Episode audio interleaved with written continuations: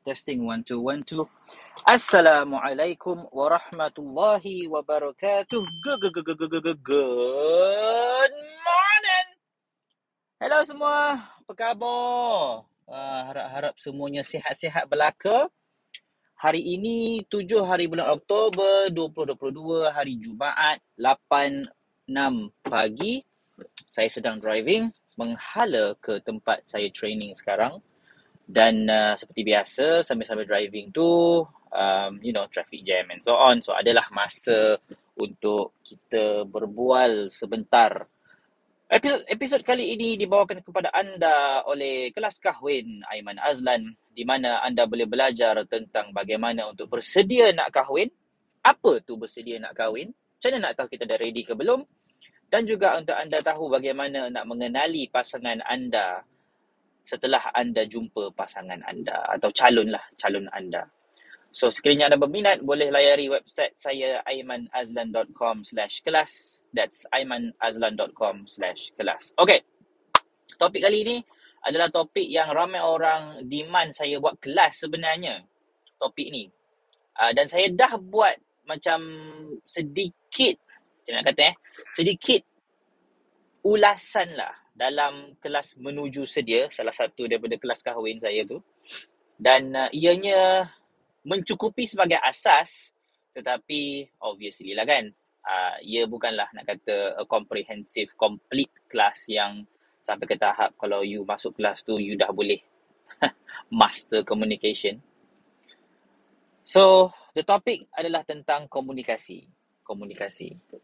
Kerana dalam banyak isu yang saya ulas, komunikasi boleh dijadikan sebagai salah satu tunjang kepada solusi permasalahan perhubungan anda. So kalau anda ada masalah dengan wife, husband, calon, tunang, most probably saya boleh kata 95% of the time ia adalah tentang komunikasi.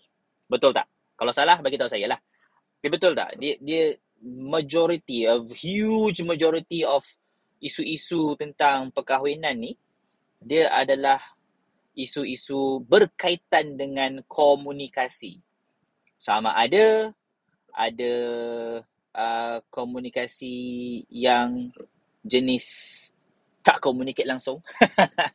itu pun jenis itu sejenis komunikasi uh, kita panggil silent treatment. Dia senyap saja kan. Kita tak tahu benda lah dia. Tapi dia sedang komunikasi dengan behavior dia. Tak jelas, kita tak faham, kita pening kepala, garuk kepala kenapa dia ni macam ni. Tetapi it's it's it's a type of communication.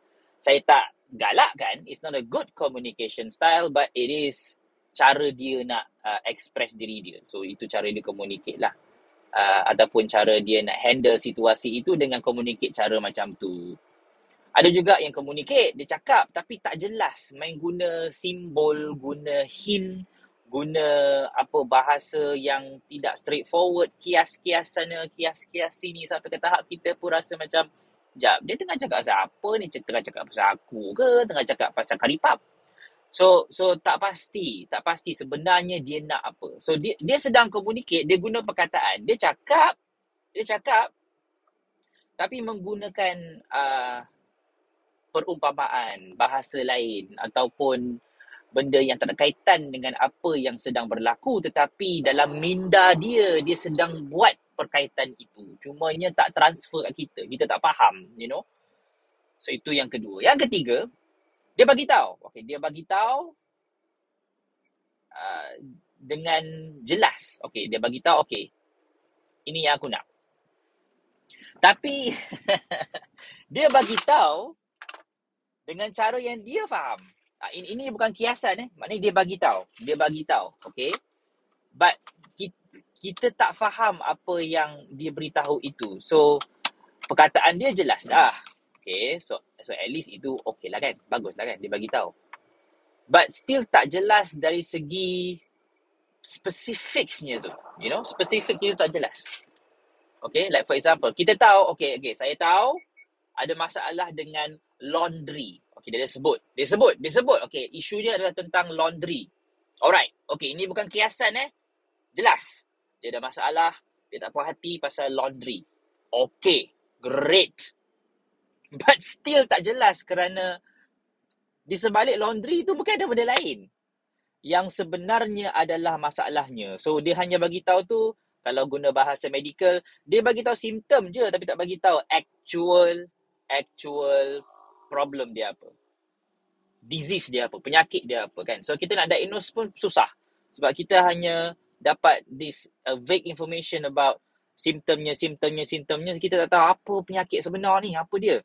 Kita pula bukan doktor so kita tak tahu. Kita tak ada ilmu tu. Maka di sini konsep asas yang paling asas tentang komunikasi efektif, komunikasi asertif, komunikasi yang kita nak dalam apa-apa jua perhubungan.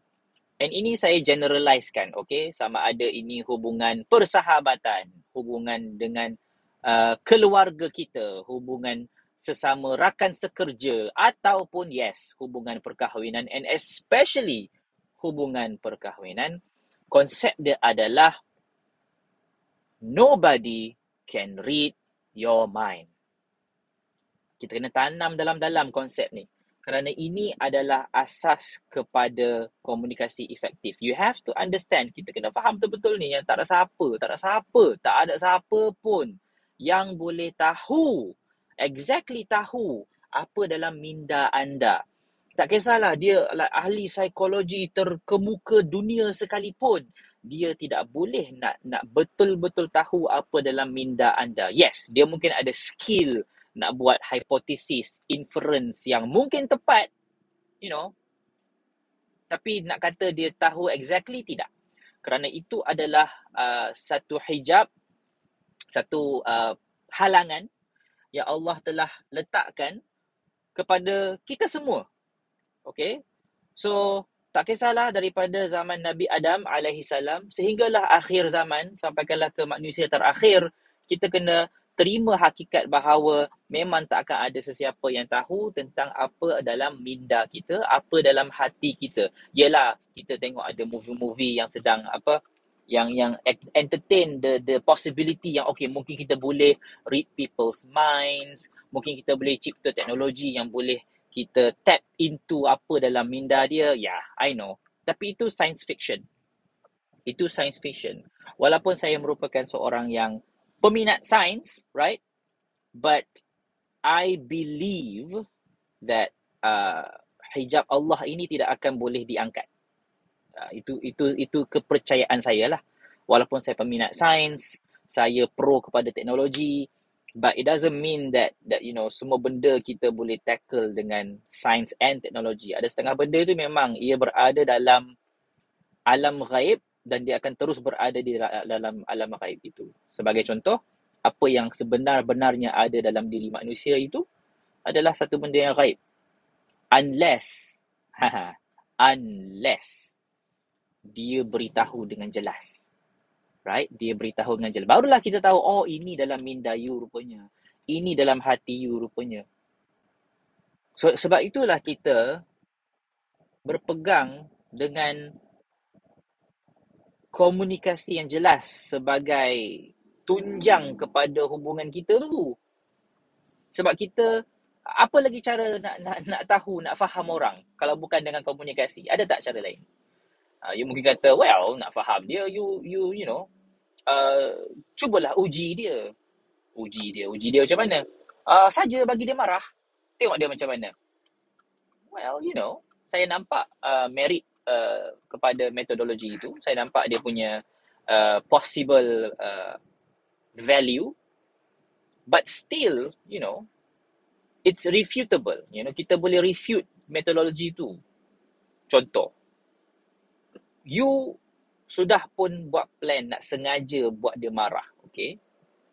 Right? Sebab nak uji dia lah kononnya. But then, how do you know that bila katakanlah dia express kemarahan dia tu bahawa itu adalah sebenarnya cara yang dia express kemarahan dia pada ketika situasi yang natural. Sebab apa you buat tu tak natural sebenarnya. You you you fabricate you fabricate situasi yang menyebabkan dia marah. So it's not like naturally okay benda tu akan berlaku dia marah. You still akan nampak a part of him, a part of her. Tapi untuk buat conclusion itu itu yang yang yang saya khawatir tu nak buat conclusion based on that and that alone probably immature. Mungkin ada certain data yang boleh ambil sebagai you know information yang berguna tetapi nak buat conclusion saya tekan break dululah. Saya tekan break dulu sebab tu saya bukanlah peminat kepada metodologi main uji-uji ni. You know. Satu lagi ada variable lain yang you mungkin tak ambil kira. Sebagai contoh, mungkin hari tu, hari you uji dia tu, hari dia bad mood. Right? Hari yang dia bad mood. Makna kata, katakanlah tiba-tiba dia meletup marah, itu bukan indikasi bahawa itulah diri dia yang sebenar. Mungkin boleh jadi just just situational punya circumstance yang menyebabkan dia jadi macam tu. Kita semua ada benda itu. Tapi itu tak menggambarkan diri kita yang sebenar. Diri kita yang sebenar ni adalah behavior harian kita. Yang menjadi apa nama rutin, yang menjadi habit, yang menjadi benda yang kita sentiasa buat kan. Tetapi mana-mana manusia pun dia boleh keluar daripada habit kebiasaan dia tu. Right? Apabila you know certain situation, certain condition menyebabkan dia dia boleh jadi begitu. Even orang yang paling sabar sekalipun tak tak mustahil ada ketika dia akan snap. Right? So itu uh, saya punya isu lah kalau katakanlah nak kenal orang tu tak payah komunikasi pun kita just uji dia, kita uji dia. Right. Secondly, you know, okay what if dia tipu? You know, kita let's say okay kita tak bukan nak kenali dia, nak fahami dia dengan menguji dia tapi kita kita kita communicate dengan dia tapi kita dapati dia menipu. Macam mana? Dalam mana-mana hubungan manusia, kepercayaan adalah mata wang utama. Okay, saya guna perkataan mata wang. Ibarat macam kita buat transaction lah. Mana kata transaction tu tidak boleh berlaku kalau mata wang tu uh, tak laku atau mata wang tu uh, kita tak persetujui. You guna dolar, saya guna ringgit. Macam eh, lain lah kita punya mata wang ni mana boleh nak nak jual beli yang susah. Nak convert lah apa lah semua kan. So usually kita nak jual beli ni kita guna mata wang yang sama. Right? So the the con the the currency yang kita gunakan sekarang adalah currency of trust. Right? Dan trust tu perlulah dua hala yang kita sama-sama pegang dan kita sama-sama faham that this is what we need kalau nak ada transaction yang berjaya. So if you can't trust the person, let's say you ada sebab lah nak doubt dia kan. Macam bagaimana you nak membina hubungan jangka masa panjang dengan individu tersebut? Especially kalau awal lagi, awal-awal lagi, you know, kita bertaaruf dua tiga session, awal-awal lagi you rasa macam, eh, sangsi betul lah dengan dia ni. If you can't trust the person, then you can't have a good relationship. Right? So, trust ni ada dua. Satu, trust because ada something pasal individu tersebut yang menyebabkan you question dia punya kepercayaan. Okay, so something about that person lah. The other type of trust issue adalah bila mana kita sendiri dalam diri kita ni memang jenis susah nak percayakan orang. Sebab kita ada traumatic experience, kita ada our own uh, block dekat dalam kita ni yang menyebabkan kita memang tak kisahlah siapa-siapa depan kita tu, tak kisah. Kita memang jenis susah nak percaya because kita ada banyak mungkin pengalaman hitam, pengalaman pahit, perit. So, dia ada trauma satu ataupun memang orang tu susah nak dipercayai because some qualities about diri dia itu quite questionable. Uh, contoh, kita tanya soalan, dia macam mengelak. Kita macam, ai, kenapa dia ni kan? Right? Um, kita nak cuba buat appointment untuk ta'aruf. Dia kata, busy, busy, busy. Sekali dua tak apa. Ni asyik-asyik busy saja. You know, it's it's questionable. Kita rasa macam, eh kenapa ni? Sangsi, betul lah. Dan tambah pula tidak ada komunikasi yang jelas untuk menerangkan situasi itu. Lagilah tambah kita punya uh, rasa doubtful kepada individu ini. Tapi kalau trauma isunya, maka saya sarankan anda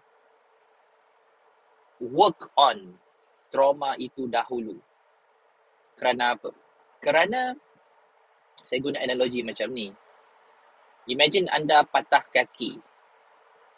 And then ada orang ajak anda, jom kita jogging. Logik ke untuk anda kata, oh ya ya jom kita jogging dulu, kita jogging. Tak apa tak apa, yang patah kaki ni later, later. Kita jogging dulu. Logik ke? Ataupun anda kata kat dia, minta maaf eh, saya tak boleh jogging sekarang. Sebab saya tengah patah kaki. Saya nak kena settlekan patah kaki saya dahulu. Ah, lepas tu barulah kita boleh jogging sama-sama. So, this is a silly example lah. Tapi inilah dia analogi yang saya nak berikan. Kalau orang tu tengah patah hati, trauma, masih lagi terngiang-ngiang, masih lagi fresh wound dia tu ataupun wound dia tu tak fresh tapi tak pernah diubati maka dia sudah bernanah, dia sudah pun infected, masih lagi sakit. And dia tak boleh nak move on. And tiba-tiba dia nak berfikir nak bertaaruf dengan orang.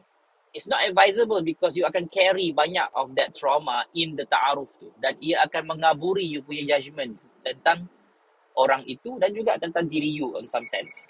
Right? So saya sarankan, tackle the trauma first. Jumpa counselor, um, jalanilah beberapa sesi terapi dahulu. Kalau segan nak jumpa kaunselor, I hope that you have a friend that you can talk to, a reliable friend yang boleh uh, apa nama uh, give you some sense of of reality sebenarnya bagaimana supaya you boleh nak heal and move on. Okay, you nak heal and move on. And then, you know, bila kaki tu dah macam dah boleh gerak dah, you know, um, dah boleh jalan-jalan dah, okay, you boleh lah. Bila orang ajak nak nak jogging you kata okay sure sure we can go. Tapi tak boleh nak jogging lah kita jalan-jalan dulu macam alright? So so that's the analogy. Hopefully it it makes sense lah. Now coming back to the whole idea of clear communication right? So first thing first is know understand. Nombor satunya tak siapa boleh baca apa dalam fikiran anda So janganlah terpengaruh dengan you know science fiction yang mengatakan oh ada cara yang kita boleh nak tahu apa dalam minda dia. Oh kita tengok ni, kita tengok tu. Body language and so on. Those things bagi clue sahaja tapi dia tak bagi tahu betul-betul apa yang berada dalam diri dia. Right? Okay? Clue, clue, clue sahaja. Tapi clue itu bukan nak kata it's exactly what it is. Dia hanya bagi macam macam kalau kita guna signboard kan. Dia hanya tunjuk sahaja kepada direction yang betul tapi what it is exactly still menjadi satu misteri. Sebab itulah minta maaf eh tak boleh lari daripada clear communication. I know some people dia rasa macam boleh kot kita guna shortcut ni, kita guna teknik ni, kita guna ni ni ni instead of macam just tanya dia, you know. just tanya dia, just have a conversation dengan dia ramai orang dia nak juga cari. Ada tak cara lain bang? Ada tak cara lain? Ada ada tak like like you know teknik lain you know selain daripada? No. This is marriage. I mean fikir macam ni. What kind of marriage you nak? You nak you nak a kind of marriage where you main buat sangkaan-sangkaan di belakang tabir? You know? You you nampak certain behavior instead of tanya dia you macam pergi stalking dia you just buat spekulasi sana spekulasi sini Or worse, you pergi tanya orang lain pula. Sepatutnya you tanya dia, tapi you tanya orang lain pula. Right? And I'll I'll address, you know, possible reasons kenapa kita susah ataupun rasa mungkin takut nak tanya dia directly. You know, I can explore lah possible reasons dia. But now, just understand this basic, basic, basic concept of clear communication. Nobody can read your mind. Okay? Maka dengan itu, janganlah kita cepat nak pergi marah dia atau salahkan dia ataupun hukum dia kerana dia tak fahami kita sekiranya kita sendiri pun tidak berusaha at least untuk nak menyampaikan kepada dia apa sebenarnya yang kita nak dan apa sebenarnya yang kita maksudkan. Okay? Sebab kalau dia tak faham ataupun dia salah faham, dan datang daripada you know kita punya information yang kita berikan yang samar-samar tak jelas. Well what do you expect? Kan? What do you expect? Do you expect people to understand from vague information? Kita nak mengharapkan orang faham daripada informasi yang kita berikan yang samar-samar? Sebab ramai yang fikir macam tu. Ish, faham-faham je lah. Faham-faham je lah. Ish, takkanlah tak boleh nak figure out. Ish, takkanlah. Takkanlah nak kena bagi tahu sebiji-sebiji. Berapa lama dah anda gunakan taktik tu? Doesn't matter lah in your friendship ke, in your family ke, in your workplace ke, or even in your marriage. Berapa lama dah anda guna taktik tu? Taktik yang, ish, faham-faham je lah. Eh, berapa kali anda gagal? Cuba kira ni.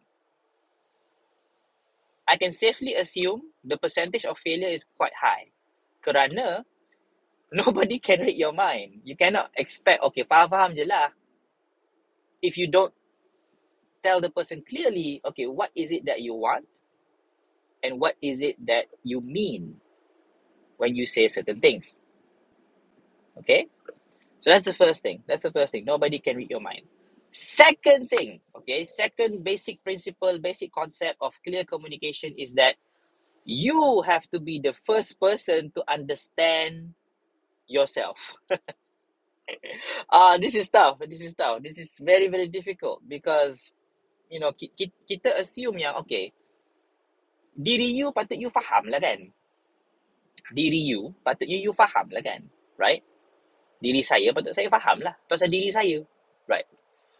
To some degree yes you ada kefahaman yang lebih mendalam tentang diri you berbanding orang lain. You know to a certain extent yeah, betul. Betul betul betul. Definitely right? It's it's quite impossible lah for you to be a total stranger to yourself kan?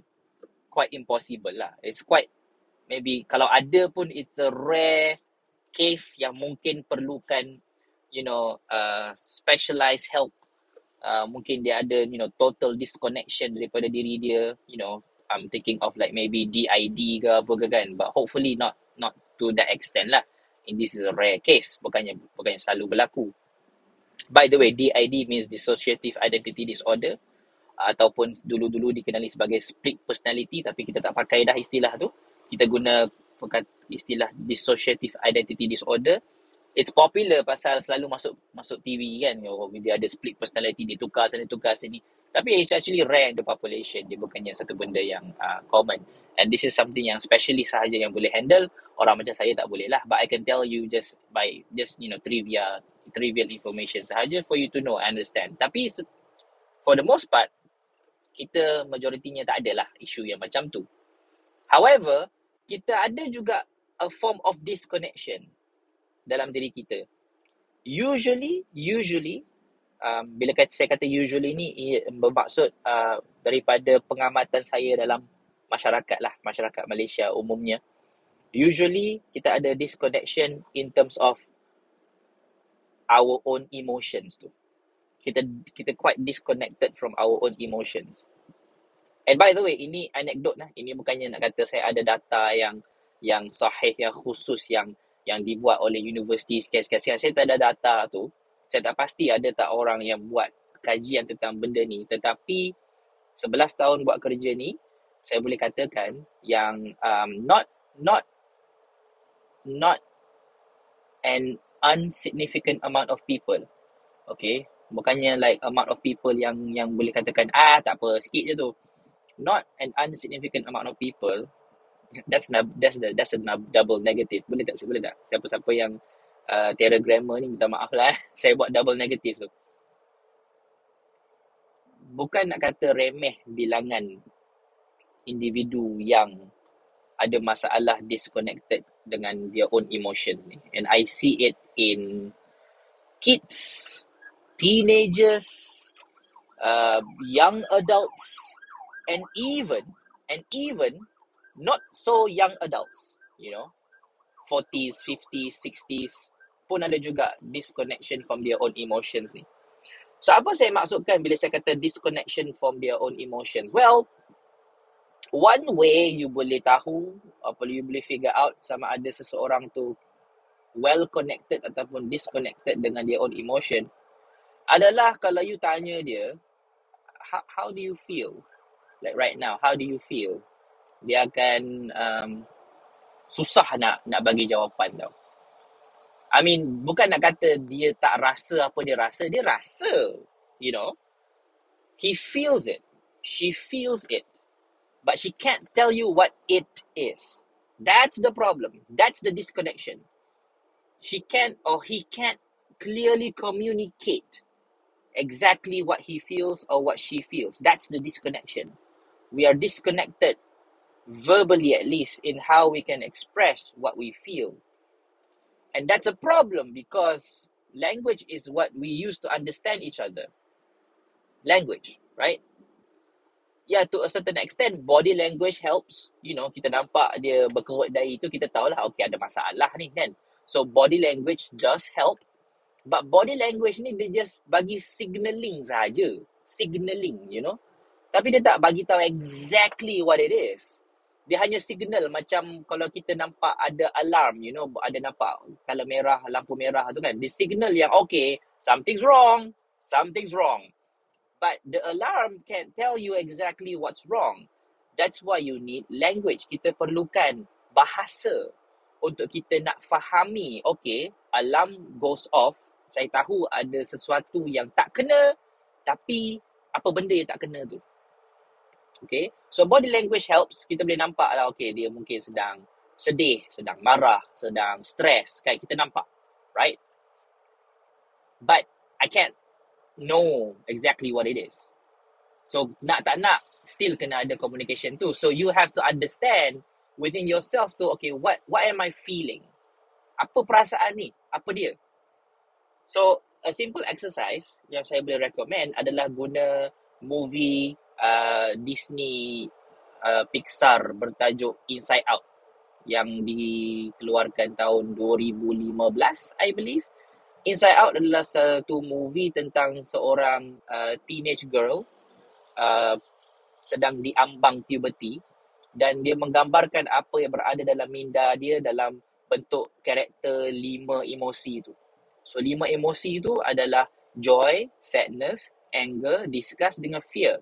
So lima emosi ini actually it's based on research.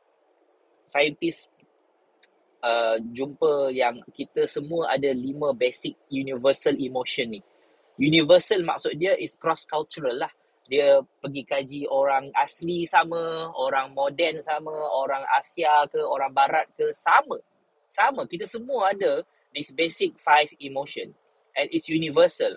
Sampai ke ke facial expression pun universal. Sebab tu kita boleh ada emoji. Right? And satu dunia guna emoji. Dan kita faham, oh ni maksud dia apa, ni maksud dia apa, ni maksud dia apa. Tak ada orang confuse. Eh, kenapa dia punya mulut tu dia ada macam curve daripada kiri ke kanan tu? Apa benda tu? Orang tak faham. Oh tak, itu senyuman. Semua orang faham senyuman tu apa. So kita ada this universal facial expression and universal emotion. Lima. So, exercise yang basic yang saya boleh sarankan kepada anda adalah exercise yang saya gunakan dalam tadika, you know. We use this in kindergarten untuk nak ajar anak-anak how to express their emotion using this uh, clear label. So, kita nak ajar bagi dia orang bahasa. Okay, so kalau budak tengah marah, tantrum, kita kata ini namanya marah. Dek, dek, ini namanya marah ni. What you are feeling right now, it's called anger anger. Dan sebab budak dia dah tahu dah rasa dia macam mana. Ha, macam adult lah, kita tahu rasa dia macam mana. We are familiar with the feeling. Tapi we have to know what it's called. Nak panggil apa benda ni. Sebab then we can communicate to other people. Ah, this is what it's called. This is what I'm feeling right now. And then kita kita boleh mungkin gunakan descriptive language untuk describe, okay, rasa dia macam ni, macam ni, macam ni. Kita boleh describe ke orang rasa dia macam mana. But naming it is important. They call it name it to tame it. Kalau kita nak get more control over emotions inside of ourselves, we need to know what it's called. You name something, it becomes tamer. Tamer, maknanya lebih jinak lah benda tu. But if it's remain a mystery, maka benda tu akan lebih bermaharaja lela. Kerana the only way you can express that emotion is by showing it. But now sebab you ada bahasa, you don't have to show it. Now you can just tell first, tell somebody, this is what I'm feeling. I'm feeling angry. I'm feeling sad. I'm feeling happy. I'm feeling disgusted. I'm feeling scared. Right? So you boleh mula dengan lima basic emotion tu dahulu. Sebagai asas. Kerana apa? Kerana daripada asas lima ini, kita akan develop more complex emotions. Ha, saya faham yang mendengar ni obviously bukanlah yang berumur 6 tahun, 5 tahun, 4 tahun. Rata-rata yang mendengar ni 20 tahun, 30, uh, mungkin di universiti, mungkin sedang bekerja. So you are by whatever definition that you can use, you are what I call adults lah. You know, kalau you're 18 and above, you dah adults lah. You are adults.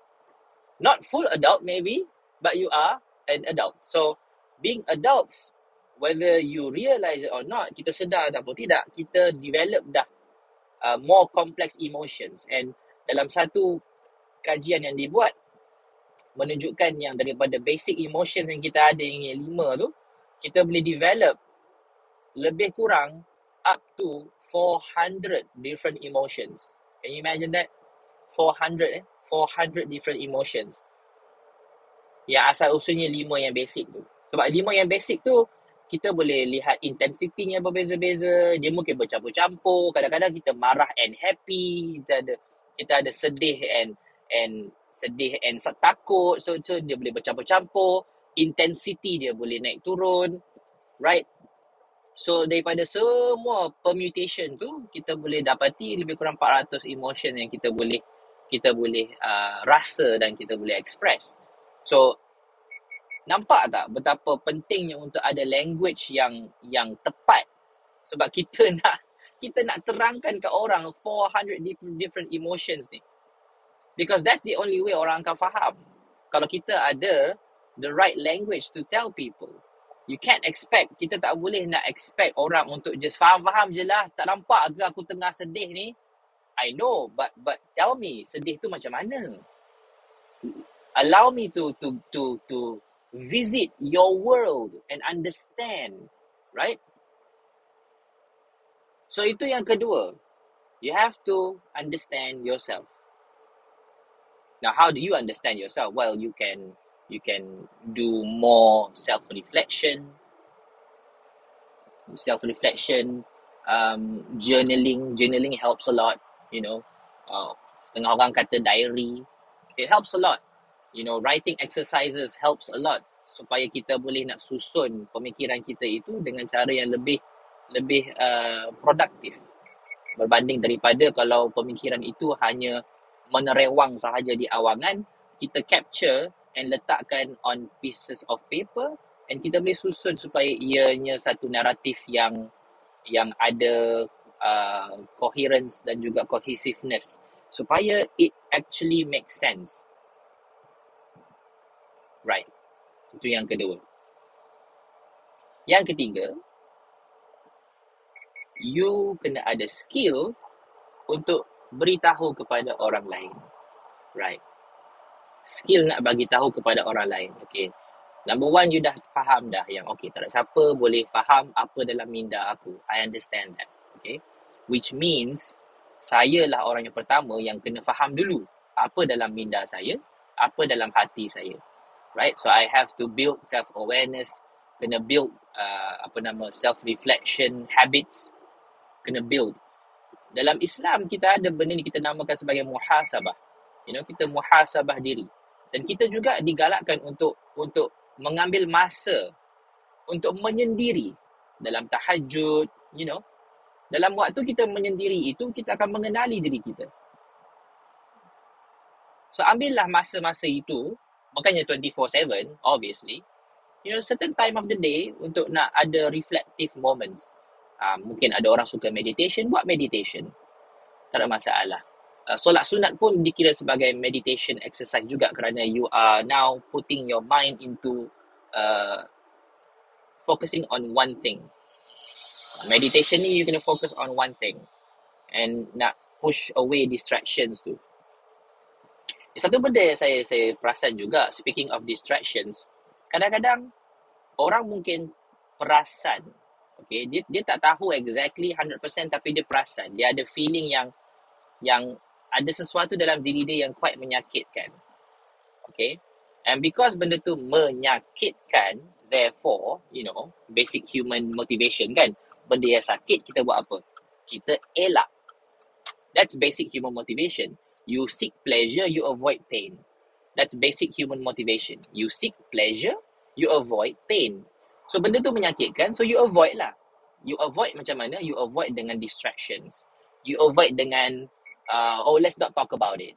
You avoid dengan uh, suppressing it. Letak di dalam tanam je dalam-dalam. Tetapi when you talk about emotion dia tak membantu benda tu. Because whatever that you do dia macam cuba nak mengelak daripada bayang-bayang try try try. You boleh try. Cuba elak daripada bayang-bayang sendiri. Well there is one way. Duduk dalam kegelapan. I mean that, that's the only way kalau you nak elak bayang-bayang. Duduk dalam kegelapan. Then bayang-bayang tu hilang lah. Because bayang-bayang only happens when there's light.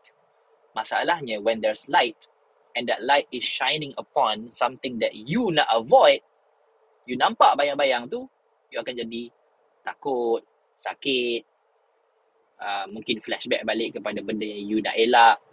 So guna distractions helps. And it's okay, you know, saya bukan nak kata anti kepada distraction. No, no, no.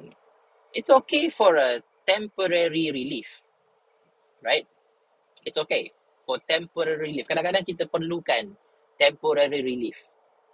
So I'm not I'm not anti distraction. Sometimes saya guna distraction juga, but I understand it's a temporary relief. It doesn't solve the problem, but for now, for now, this is what I need. I just need temporary relief. But then after that, selepas itu, ah, saya kena faham lah. Okay, now I have to face the problem.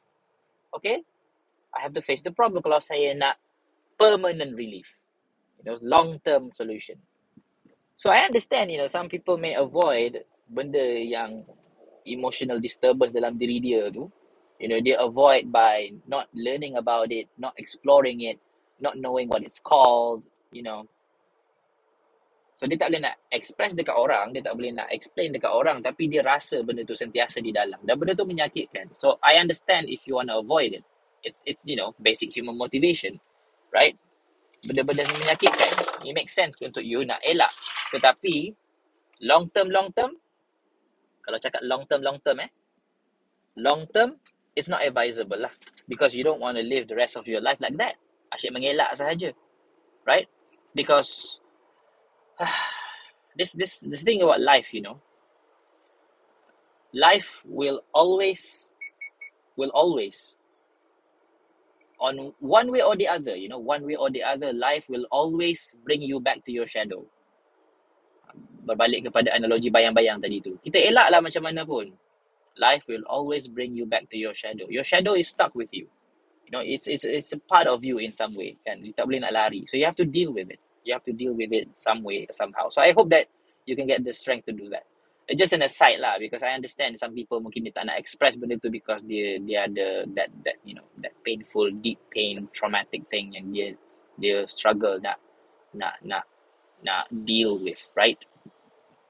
But it still helps you know by any means it still helps that you learn how to let it out of your system belajar bagaimana untuk nak keluarkan keluarkan benda yang berada di minda, benda yang berada di hati, keluarkan dengan cara yang produktif, dengan cara yang elok, dengan cara yang jelas supaya orang yang yang uh, berada di sekeliling kita tu, terutamanya orang yang rapat-rapat dengan kita itu mereka boleh faham. Ya oh sebenarnya you you tengah dalam kesakitan and ini yang specifically inilah benda yang menyakitkan bagi you. And I know it's scary untuk nak nak you know let yourself out there sebab you know for obvious reason you are making yourself vulnerable. Anda mendedahkan diri anda kepada bahaya. You are you are making yourself vulnerable. Vulnerable to what vulnerable to judgment vulnerable to people rejection vulnerable to you know orang mungkin pandang you pelik vulnerable to you know so many things. It's it's it's a risk. It's a huge risk you know. But what's the payoff? The payoff the benefit the possible benefit adalah one way or the other you'll find a person or a small group of people yang akan dengar you punya luahan itu and still menerima you. And this is something yang saya belajar daripada profesor saya waktu second year university kot. Saya tak ingat exactly. Tapi saya saya ingat lagi dia kata one of the thing yang menjadi, uh, saya guna bahasa saya lah eh. Uh, one of the thing yang menjadi nikmat dunia lah. Uh, ini bahasa saya lah, nikmat dunia. Tapi I think he said something about um, like greatest thing in life ke apa tak ingat. I don't remember exactly the word dia guna. Tapi saya remember sentiment dia dia ada like nikmat di atas muka bumi ni yang yang antara paling besar adalah bila kita tunjuk diri kita seadanya and orang tu still terima kita because diri kita seadanya ni messy tau nobody is is free of that kita ada bintik-bintik hitamnya kita ada apa luka-luka kita ada benda yang beautiful about us definitely and kita ada benda-benda yang ugly about us definitely And untuk tunjuk everything seadanya through clear communication means that I'm exposing myself, you know. Um, figuratively lah, bukan nak kata you bogel ke apa, but figuratively I'm exposing myself. And it's quite, it's quite anxiety inducing kan because kita tak tahu macam mana orang nak menerima boleh jadi orang band kita even even if i talk literally kan katakanlah you bogelkan diri you that's also a very very vulnerable vulnerable situation, you know. Because orang boleh nampak exactly what you are, you know. And and that's not something yang easy to do. Right? Easy to do. Especially when you talk about somebody yang you nak kahwin. Somebody yang akan share the same house, share the same bed, share the same apa nama life together. So it's not easy, but inilah jalannya kalau kita nak menciptakan hubungan perkahwinan jangka masa panjang yang kuat, you have to allow the person to to enter your world. You know? Sebab salah satu saya panggil nikmat lah, saya panggil nikmat. Okay, bagi saya ini nikmat. Salah satu nikmat perkahwinan adalah adanya seorang manusia yang betul betul betul betul tahu you ni macam mana. And I believe tak ada lagi tak tak akan ada orang lain yang akan ada that kind of access okay kepada diri you yang sebenar. Melainkan you punya isteri atau you punya suami. Physically, emotionally, spiritually tak kisah. You know, nobody has that privilege to ada access to. And itu satu nikmat because at least you have one person in this world yang, you know, see who you really are and hopefully accept you for who you really are. But that can only happen. Punchline eh. Are you ready? That can only happen kalau kita practice clear communication. Dan ia perlu perlu bermula sejak ta'aruf lagi. Bukan nak kata untuk ta'aruf tu kita bagi tahu tentang semua kecacatan diri kita. No, no, no, no, no, no, no, no.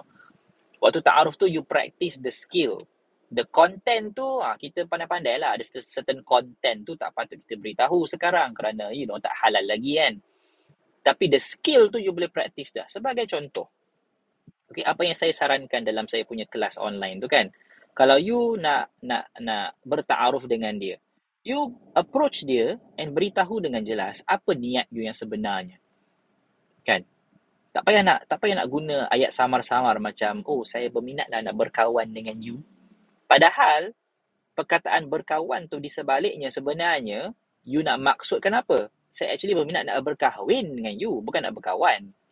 Kalau setakat nak berkawan then casual je lah. Tak ada anything special pun.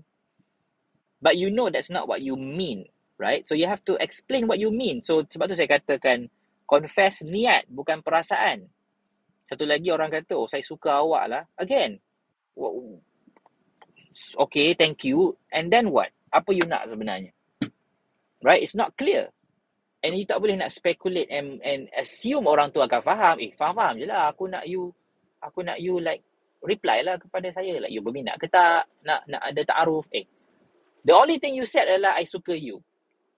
And I get, I get like situations macam ni bila orang frustrated. You know, saya dah confess dekat dia tapi dia tak balas. Oh, dia nak balas apa? Because dia pun tak tak tak jelas apa you nak. So apa dia nak balas? right? There's no clear call to action. Kalau dalam dunia marketing, you need to have what they call CTA, call to action. So apa you nak, what what action do you want from them? So you have to be clear, alright? So kena beritahu dengan jelas yang, okay, saya berminat nak consider you sebagai calon suami atau calon isteri. Sudi tak you jalani sesi ta'aruf dengan saya? Okay, tak perlu guna ayat tu sebiji-sebiji tapi the the the idea is there. You kena bagi tahu apa you nak sebenarnya. And then, katakanlah, alright, dia perlukan masa nak bagi jawapan. Which is understandable, right? Orang bukannya boleh bagi jawapan immediately, especially untuk request yang begitu besar. So, bila dia perlukan masa, again, clear communication. How long? Okay, how long? Dua minggu okay tak? Dua minggu. Fikir dua minggu. Okay, after dua minggu tu, okay, kalau you tak bagi jawapan, okay, saya boleh saya boleh anggap itu sebagai rejection lah. But but you say it clearly. Nampak? You say it clearly. So so ia menjadi satu benda yang yang tidak ada tidak ada spekulasi dah.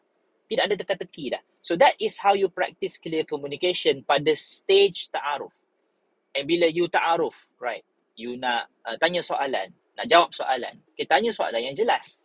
And bila jawab soalan tu, katakanlah ada jawapan yang bagi you confusing, dalam da, bila mana dalam minda you you terfikir apa maksud dia ah itu maksud dia communication is not clear enough so you kena tanya okay sorry what do you mean by this? What do you mean by that? Boleh tolong explain tak? Boleh tolong terangkan tak? And dia kena practice lah. Practice bagaimana nak terangkan dengan jelas. Right so so it's a two way exercise tau. Dua-dua kena belajar skill ini. And daripada situlah you boleh tahu sama ada, okay, during ta'aruf ni kita nampak tak, you know, keserasian dari segi nak komunikasi tu. Dia tak boleh komunikasi jelas satu hala. It doesn't work. One person sahaja yang komunikasi jelas. The other one komunikasi sama-sama. It doesn't work. Doesn't work.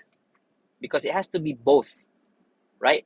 Kalau kita hantar email, email tu kenalah jelas on both sides.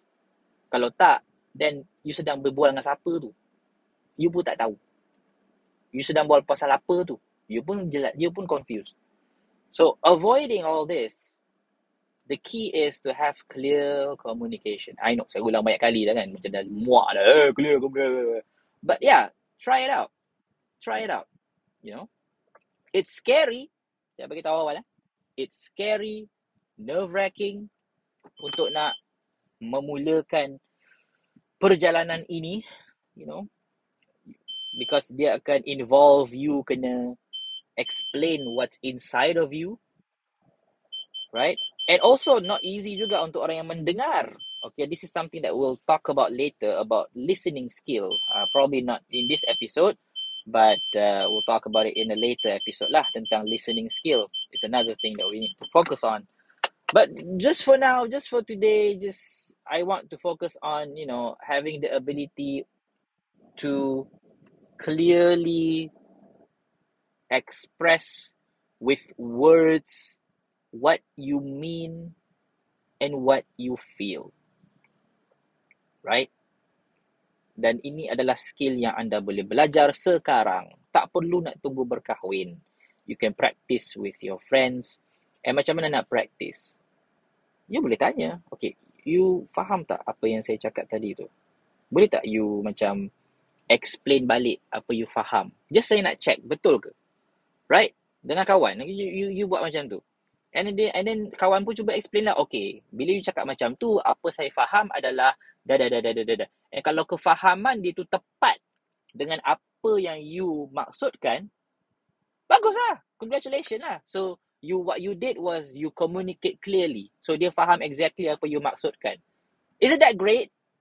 Kan? Tak rasa lega hati tu. Oh, somebody faham aku. Hey, yay. Sebab aku communicate dengan jelas apa yang sebenarnya dalam diri aku. Right? But that's just one part of communication lah. The other part adalah listening skill. Something yang saya akan address maybe on Monday nanti ke waktu kita buat next podcast episode. But for now, I'll stop there. Terima kasih semua kerana sudi mendengar again. Uh, sekiranya anda berminat untuk belajar lebih lanjut, anda boleh uh, layari aimanazlan.com. Bulan ini insya Allah akan ada beberapa event dan program yang uh, mungkin anda uh, rasakan sesuai untuk diri anda. Saya ada plan nak buat webinar, ada plan nak nak nak rombak sedikit kelas online saya itu untuk nak menjadikan ia lebih kemas. Saya sentiasa memikirkan cara nak R&D kelas online tu. And lastly, saya juga nak buka uh, opportunity, peluang untuk anda adakan sesi one-to-one dengan saya.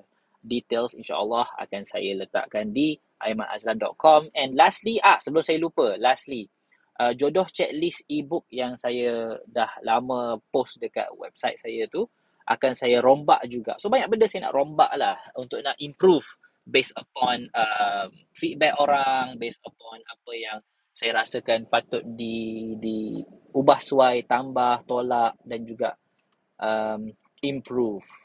Uh, basically, saya sentiasa fikir macam mana nak make it better lah. saya memang jenis tak, memang tak puas hati dengan whatever that I do. Saya sentiasa fikir, oh, it can be better, it can be better. Which is, you know, a good way to approach your career, I suppose. That's all from me.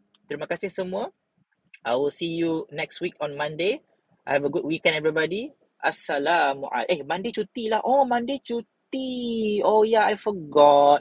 So, nampak gaya kita jumpa hari Selasa eh. Hari Selasa. Alright. Assalamualaikum semua. Take care. Bye-bye.